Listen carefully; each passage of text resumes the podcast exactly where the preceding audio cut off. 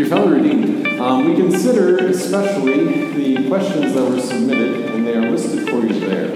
Um, if you're looking at your bulletin on page four, there's a point at the bottom where it says "Contact Pastor" if you'd like to copy the slides from today. Um, I'll revise that just a little bit to say, let me know if you want more written detail on the things that I talked about, because uh, I didn't include as much detail as I originally anticipated when I made this bulletin. Um, so just let me know if you want more on any of this. We are going to get started. As you can see, there's a little bit of a progression um, from the rather simple question number one and two to a little bit more involved question number 11. Here goes. Uh, first one, Pastor Hagen, will we have the WELS connection again? yes. Um, one of the things that we wanted to do this year is have a little bit greater awareness of our, our work as a church body, our work as a synod. And we send about 8%, we send 8% of all of our offering receipts um, to the synod for our congregational mission offering. And the WELS Connection is a very straightforward way to kind of keep us updated on what's going on in our synod and our church body. Um, the biggest question right now is Pastor just has to figure out a little bit on the hardware side so that we can have a projector here and the sound from up there. Um, but that should be ready for September. Easy peasy. Uh, second one, where did you meet Desiree? Desiree, I'm going to put one in here about, about us. Um, I met her during my vicar year at Cross of Life Lutheran Church in Mississauga, Ontario. Um, she was a Sunday school teacher there. I was the single vicar who just got assigned there. Um, I was like 24 at the time. And um, yeah, so that's coming up on 12, 13 years ago. If you want more detail, she loves just ask her. Now we start to get in uh, past the slightly more into the slightly more challenging. Um, are our pets going to be with us in heaven? And as somebody, you know, we, we have a dog. We've we've lost dogs and um, had dogs, you know, had to put dogs down. Um, this is one question that kind of strikes home and when we think about this, there's a couple of things. There's, first of all, that Jesus became human to save humans.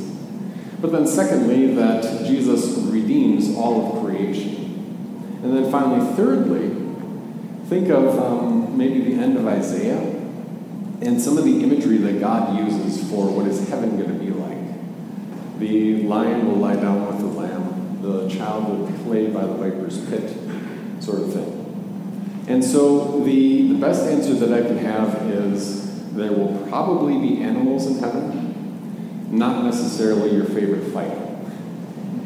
But also that, that means that you're not going to be lacking. You won't be like, man, I love being in heaven. I only wish my dog were here to enjoy it with me. Um, but the real, rather, the reality of being in heaven will be, will be wonderful and overwhelming and great whether it's your specific dog there or not. Um, the one that I, that I did include here from Romans 8, we know that the whole creation has been groaning as the pains of childbirth. That if all creation is laboring under, um, under bondage to sin, then maybe it is also, at least, you know, Jesus came to save, to redeem all creation. And the imagery that we have for, for heaven is that, is that it's basically the Garden of Eden again, uh, the Garden of Eden reborn. Um, and so, yeah, that's, that's about where we end up. You know, we have a lot of imagery about animals in heaven, um, so there will probably be animals in heaven because it's kind of described like this Garden of Eden, whether it's your specific dog, whether it's, you know, our Zena, Zeal, or Zebulun, whoever it was. I hope Zebby's not there. He was very high, high energy. Um, whether it's your specific dog is, you know, nobody can say for sure, but whether your pet will be there or not, your experience of heaven will be fantastic.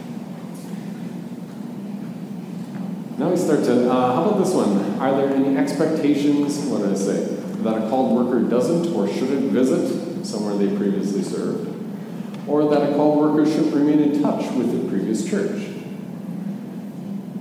Good question. This is now the third church I've served at as a pastor. Um, served at St. Paul in Ottawa. We are not going back there because it's like eight hours that way or more. It's, it's, a long way away. It's probably 12 hours from here. Um, I also served at Shepherd of the Lakes in Fairmont, Minnesota. And you know, the people are wonderful, but there's nothing else to go back to Minnesota for. Um, it's not exactly you know high on our vacation destination list. Um, so then this question, there there isn't any you know specific rule or expectation aside from the expectation to be professional. That when you think of um, when you think of the pastoral office, that it is by and large a professional job. Um, in the same way that I even make some comparisons sometimes to other professional jobs. Like somebody would say, Do you want me to call you Pastor Peter or Pastor Hagen? And my response is, Well, what do you call your doctor? Do you call him Dr. John or Dr. Smith? Well, Dr. Smith. You go down to Texas, you might call him Dr. John. And so, by comparison, um, I sometimes draw a comparison to another professional job like that to say, well, maybe that's the standard for, for conduct.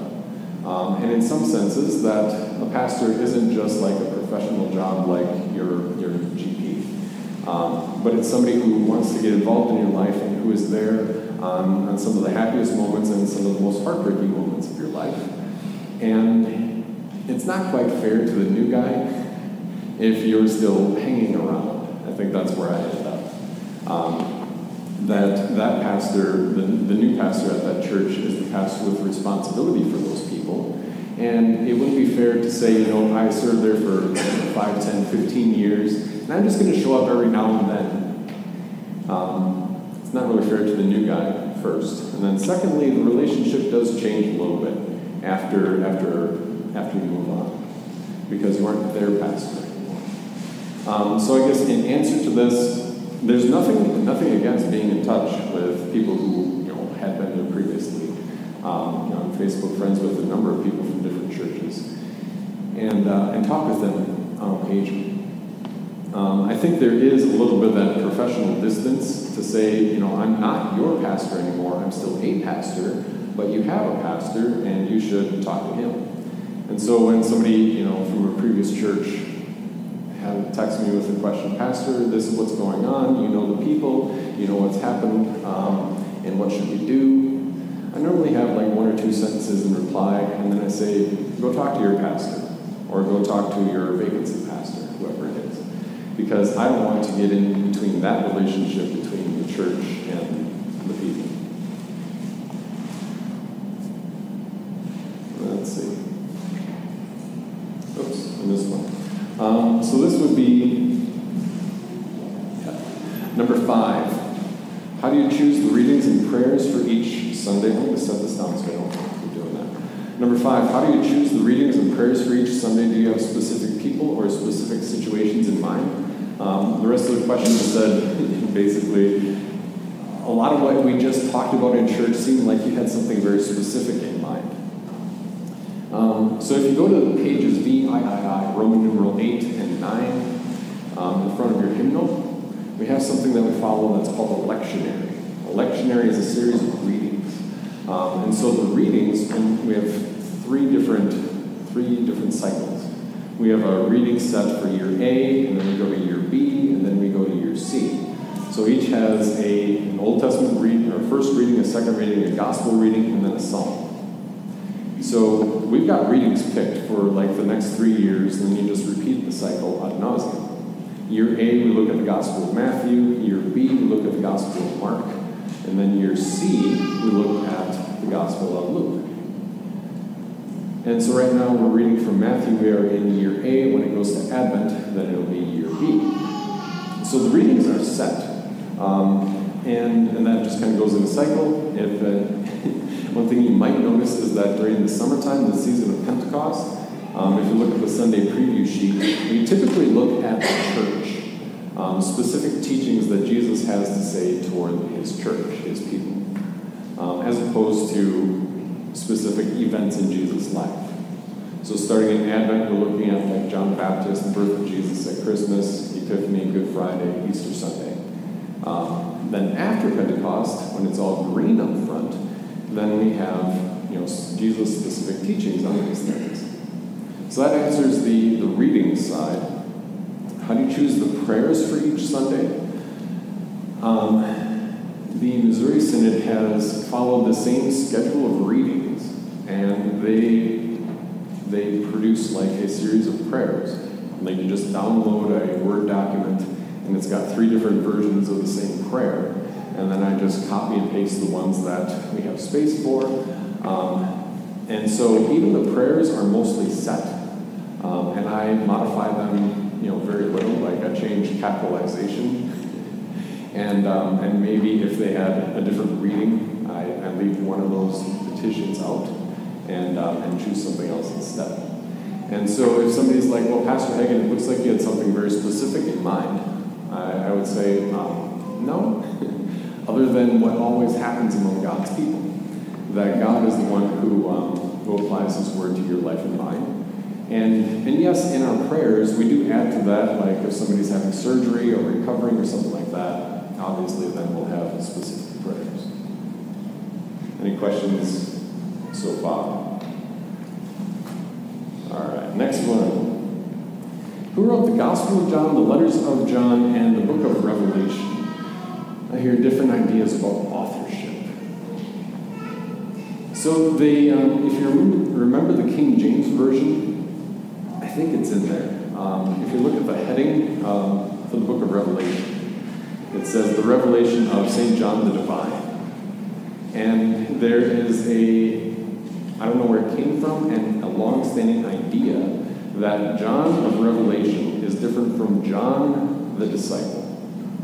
And all that we have from Scripture and from even his own words is that John the disciple, like Peter, James, and John, wrote the Gospel of John, the letters of John, and the Revelation of John. Same John, same guy. Um, he wrote them after everybody else. He was the one who lived to um, around the year 90 or 95. Um, and so Mark was written fairly early, you know, around 45, 50 ish. Matthew around probably 55 and Luke around 55 or 60. Matthew, Mark, and Luke are all written very early on. John kind of comes along about 30 years later and writes his gospel. And he fills in the gaps. And so you'll notice in the Gospel of John that he doesn't emphasize the sort of things that the other Gospels do. That there's no reference to the Lord's Supper in the Gospel of John. But we have three and a half chapters of what Jesus said on that night. Uh, so, Gospel of John, Apostle John, uh, letters of John, and the book of Revelation, all the same. After, after his time as an apostle, then John was a pastor near Ephesus, um, and he was eventually exiled to Patmos. And you'll see references to both of those things in his letters and in the book of Revelation. If the Holy Spirit comes into our hearts when we hear the word, why are believing adults baptized? Good question. Um, and I think by analogy, this one is fairly straightforward. If you just replace that, if the Holy Spirit has come to your heart when you were brought to faith through hearing the word, why do adults go to the Lord's Supper? It's the exact same thing. That God uses a visible, um, physical means to convey his gospel truth. It's not simply the conveying of a set of information, but it is God working through that gospel in order to strengthen faith. And so, whether a person has faith or not, Jesus, you know, that's kind of the secondary point. Jesus said, Be baptized. And if somebody's like, Well, Pastor Hagen, I already believe, but I don't want to be baptized, that's, that raises a different question about why not. Um, but the reality that faith comes from hearing and that faith is strengthened through the sacraments is something that we, we hold to. And so we say, well, you are a believer, and you're going to make your confession and join our congregation right here. And what a blessing that God wants to strengthen your faith in a tangible, physical way, where it, there's, there's no doubt. There's water on my head, and God's promise is attached there. So there is no doubt about my strength of faith but I know that God actually did this for me.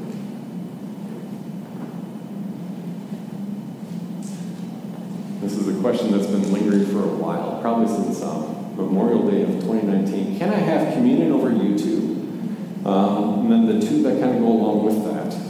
Um, why do we have communion so often? And can I commune myself, or could a pastor commune himself? And there's one answer for all of this, I suppose, is that communion is a fellowship meal. And it is centered around Jesus. That the fellowship we share in Holy Communion doesn't depend on the relationship around the table so much as the relationship through the table. That we have fellowship together because of the Jesus who is at the center. So he's like the hub and then the spokes of the wheel around that that we have fellowship and are united together because of this Jesus at the center. So, can I have communion over YouTube? Um, the short answer is no. The, the snarky answer is you can have virtual communion as long as you eat virtual food. Um, the, the, longer answer is well, God God actually gives you his forgiveness in a very tangible means. Again, and having communion over YouTube um, creates doubt where there shouldn't. It creates worry. Well, did I actually do this well enough? Do I have to use this kind of wine or that kind of bread? Um, additionally, on top of that, then would be the question of how do you actually exercise a fellowship?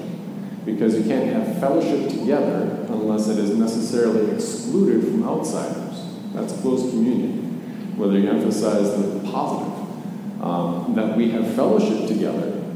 But the only way we have fellowship together is when outsiders are not part of that same eating and drinking. And so that there's no way to have closed communion over YouTube if that is something that people wanted to practice.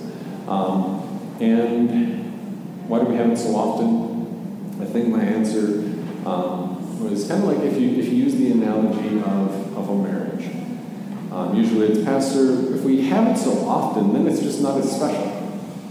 I've heard that, you've heard that. And, uh, and my answer, okay, try that one with your, with your spouse. Say, I'm only going to tell you one time a year that I love you, because it's more special that way. And here in the sacrament, the, the, the bridegroom meets with his church to say that he loves her and to convey to you and to me forgiveness of sins. And on top of that, um, that the idea that God actually works through his means of grace, this physical thing, is unique among Christianity. And so we as Christians want to celebrate this um, because, number one, Jesus gives us his blessing. And then, number two, because it's part of our confession, that we are different from the churches who say it doesn't matter we say it does matter because Jesus is here in body and in blood. And because there's also certainty that Jesus works through this means of grace. It's a physical, tangible thing. Um, and so, you know, can I commune myself? Could a pastor commune himself? No. Um, because it is a fellowship meal. Even when, um, when our elders or Pastor Hagen visits a shut in, um, there's one who is the officiant you know, take and eat, and one who receives. So there's two people here, even though the pastor is uh, likely not communing um, when he visits his shut-in members. Um, was Jesus married? If not, could the wedding at Cana have been that of a brother or sister? Uh, no, Jesus was not married. Um, otherwise, he would be shirking all of his responsibilities by having no, no place to lay his head, um, by pursuing his, his mission and getting himself crucified, and then not even caring for the supposed wife at the cross when he, he instead cares for his mother. You know, here's your, your woman, here's your son, your you know, friend, here's your mother. Um, together with that, in John 2, Jesus was invited to a wedding at Fairmont. Uh, so when you got married, you probably didn't get an invitation in the mail. Oh, I should go to this wedding because it's my wedding. Know, Jesus was invited, um, so it's not his wedding. Could the wedding at Cana have been that of a brother or sister? Um, possibly. If you qualify that as a half brother or sister, um, in that Jesus possibly, probably had half siblings who had the same mother, but obviously a different father. They had Joseph as a father. Jesus did not have a human father. Um, he was conceived by the power of the Holy Spirit. And so any siblings that he has would have only been half siblings, even though Joseph was the legal guardian of the Son of God. maybe this one, how many more do we have? We are right on track. Um, 10, what is our relationship to Thrivent? Together with that, could we or should we make use of their action teams? And then for my personal needs, should Thrivent receive preference over similar, more secular companies? Um, the relationship to Thrivent uh, started as Aid Association for Lutherans, um, at least half of it did. Um, boy, I don't know exactly when they started actually, uh, but it started at St. Paul Lutheran Church in Appleton, Wisconsin. So if you knew Pastor um, Schrum at, up at Riga, the church in Riga, he is now pastor at the church that started AAL. Uh, American Aid Association for Lutherans is set up as a fraternal benefit society. So it's basically a credit union for insurance, where you are a part owner of this, and they have some regulations that they can't make a substantial profit, but rather they have to distribute these funds in a charitable way. So it's kind of a hybrid um, of like a credit union and a nonprofit. And so as part of that, they, they distribute money to all sorts of organizations um, for different purposes because they are legally bound to do so by their charter. So then question A, should we or could we make use of the Thrive Thrivent action teams? Perhaps you're familiar with this, perhaps not, that you can apply to Thrivent, and if you wear their shirts and take their picture, then they'll give you a gift card for $250. And any Thrivent member can apply for, I don't know, two, three, four of these in a calendar year. And so that's potentially, you know, a substantial amount of funds that would be available. The question on letter A is a question of should we, a question of stewardship, where we wouldn't want to build a ministry on, um, on outside funds. Because then all of a sudden the policy changes there, or the market goes, goes down, and Thrivent says, sorry, we can't do this anymore. And then all of a sudden there's this overextended ministry that the congregation never had to had to plan their ministry. The congregation never had to um, pay for their ministry, but it just instead just said, well, Thrive will give us the money, so we'll just do something with it. And I think that is a that is a dangerous place to be, um, where you get overextended because of these outside funds. Um, and then secondly, that, that Thrivent says, you wear the shirts, you send us a picture so that we can print it, and then we've got you know pictures from us, pictures from that church and that church and that other organization, all of them. Um, that in a sense it looks like we all you know live generously when it would be so much more profitable would say and better for a congregation if, uh, if they had their own shirts that they wore and, and their own people who said you know what even if we aren't getting a $250 check from them i can invite my neighbor to church uh, because they use that for straight up marketing and I'm not willing to, to sell my soul just so that I can get a gift card for $250. Um, and so, should we make use of their action, action teams? I think they do have a place. Where if you think to yourself, you know, here is here's a new idea I'd like to try, and we don't have it in the budget, then apply for an action team, and, and you can do it this year. If you want to do it again, you know, at, at zero cost to the congregation, if you want to do it again, then we'll build it into the budget for the next year. Um, and so that, that idea of, of using an action team money to try a new idea rather than to sustain ongoing regular ministry. Uh, finally, for my personal needs, should Thrivent receive preference over similar, more secular companies? No. Um, put them on the same level as every other life insurance company. Look at their bond rating um, don't say, but you know, my, my, my neighbor growing up was a salesman for AAL. He was. um, don't give them any more preference. Just look at them the exact same way that you would with any other insurance or investment company and compare on that basis. Because um, if, you if you're familiar with marketing, you've probably heard the term greenwashing, which is where all the companies want to make themselves look as green and eco-friendly, environmentally friendly as they, as they can. Uh, Thrivent, um, especially over the last 10 years, is guilty of what I'd say, I don't know, cross-washing, where they, they want to attach Christian and make it appear as this is a Christian choice, that Christians go to this company for their needs. Um, cross-washing, then you kind of see that it's, it's really just a marketing ploy. There's nothing uniquely Christian about an insurance company.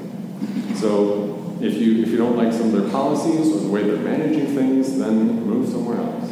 Um, the same as you would with any other choice or any other company.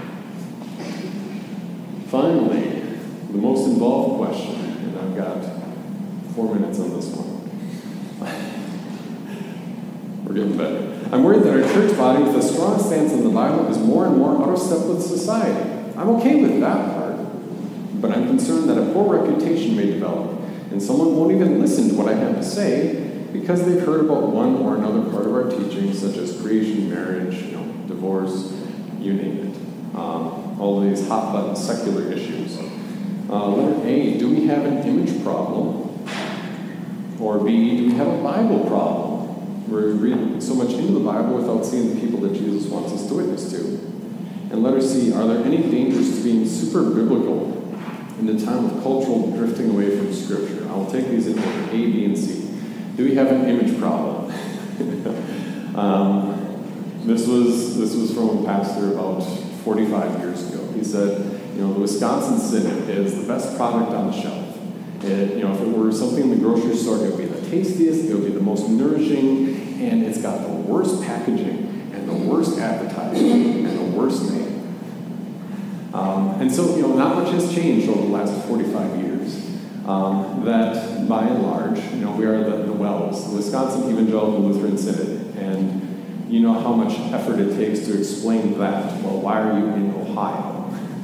When there's a W in your name, but we are a state that is in gold. Um, that is a challenge. Um, do we have an image problem? I think together with that, that there's you can't separate that from the secular problem that the ability to read and think deeply about a topic without jumping to a rash conclusion is, um, is a challenge for our society at large. It's much easier to just get enraged and, uh, and get all upset about something rather than give it some thought and discuss it. So, do we have an image problem? Um, yes, maybe. That hasn't changed in a long time. But at the same time, you can't talk about image without talking about society around you. And so, does society have and use the tools of human reason to do the best that they can in having a discussion? Um, I would say no. More on that in our quarterly meeting.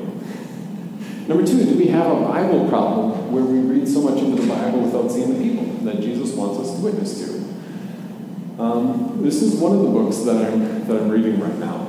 Um, basically, asking the question why do so many churches with poor theology, why are, does it seem that so many of them are much more forward and open about their faith than those who have good theology? And where I like to summarize this is um, kind of the, the balance between people and passages. That we have love for people and we have love for passages.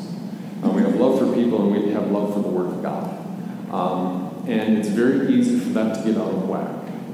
To say, you know, I, I love my Bible so much and all those people are wrong and they are all going to hell. Um, or to get out of whack the other way. I love people so much and your, the Bible just makes things more challenging, more difficult to witness to them. And I can't really love people when I've got a Bible sitting in the way.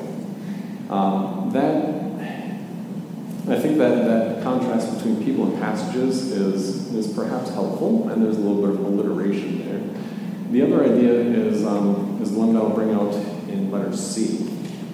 Are there any dangers to being super biblical in a time of cultural drifting away? Potentially. And the danger is um, we just have comparison of people and passages. And I'll use the same, the same imagery that Martin Luther said um, that churches are kind of, kind of like a, a drunken man trying to ride a horse. he, had, he had many vivid imagery, and this is actually one of his less vivid. But he said, you know, the man is riding home after a long night, and he falls off one side of the horse, and then he gets up and then he falls off the other side. And the way he described that was that the, the proper way is right in the middle without falling off to the one or to the other. The two dangers that we see would be falling off into the side of license or falling off into the other side of legalism. So, license says the Bible doesn't matter, the passages don't matter, and you can just do whatever you want because God is a God of love. The legalism side says you need to live a good moral life, and, and if you don't live properly, then you're going to get it. License says the law doesn't matter. Legalism basically says the gospel doesn't matter. License says that we can do whatever we want. Legalism says there's a strict code, but if you live up to it, then you're just fine. That is like a two minute discussion on a super long topic. Um, and so, are there any dangers in being super biblical in a time of cultural drifting away? Um, yes. The first danger is um, adjusting ourselves to the culture and saying, you know what? God doesn't care about that anymore. The other danger is to grow inwardly so much that all we have is this little group of Christians who don't know any, any people outside of the Christian faith and who are just concerned about making sure that everybody acts properly, lives properly, and lives up to what God demands of them. License and legalism, I think, would be the, the, two, the two dangers. And so the, the middle road is to, is to see that God wants us to communicate His Word to people. So that means we need to know the Word and we need to know people. And um, and we need to try to communicate this in a way that we have a God of, of love who's also a God of justice and a Savior who took your sin and mine upon him, where we don't dismiss God's law and we don't dismiss the reality of God's gospel. I think that got us through pretty much all of them. Any final questions or additions, clarifications? Again, let me know if you want a little bit of a write up or a summary of those bullet points um, I've been promoted.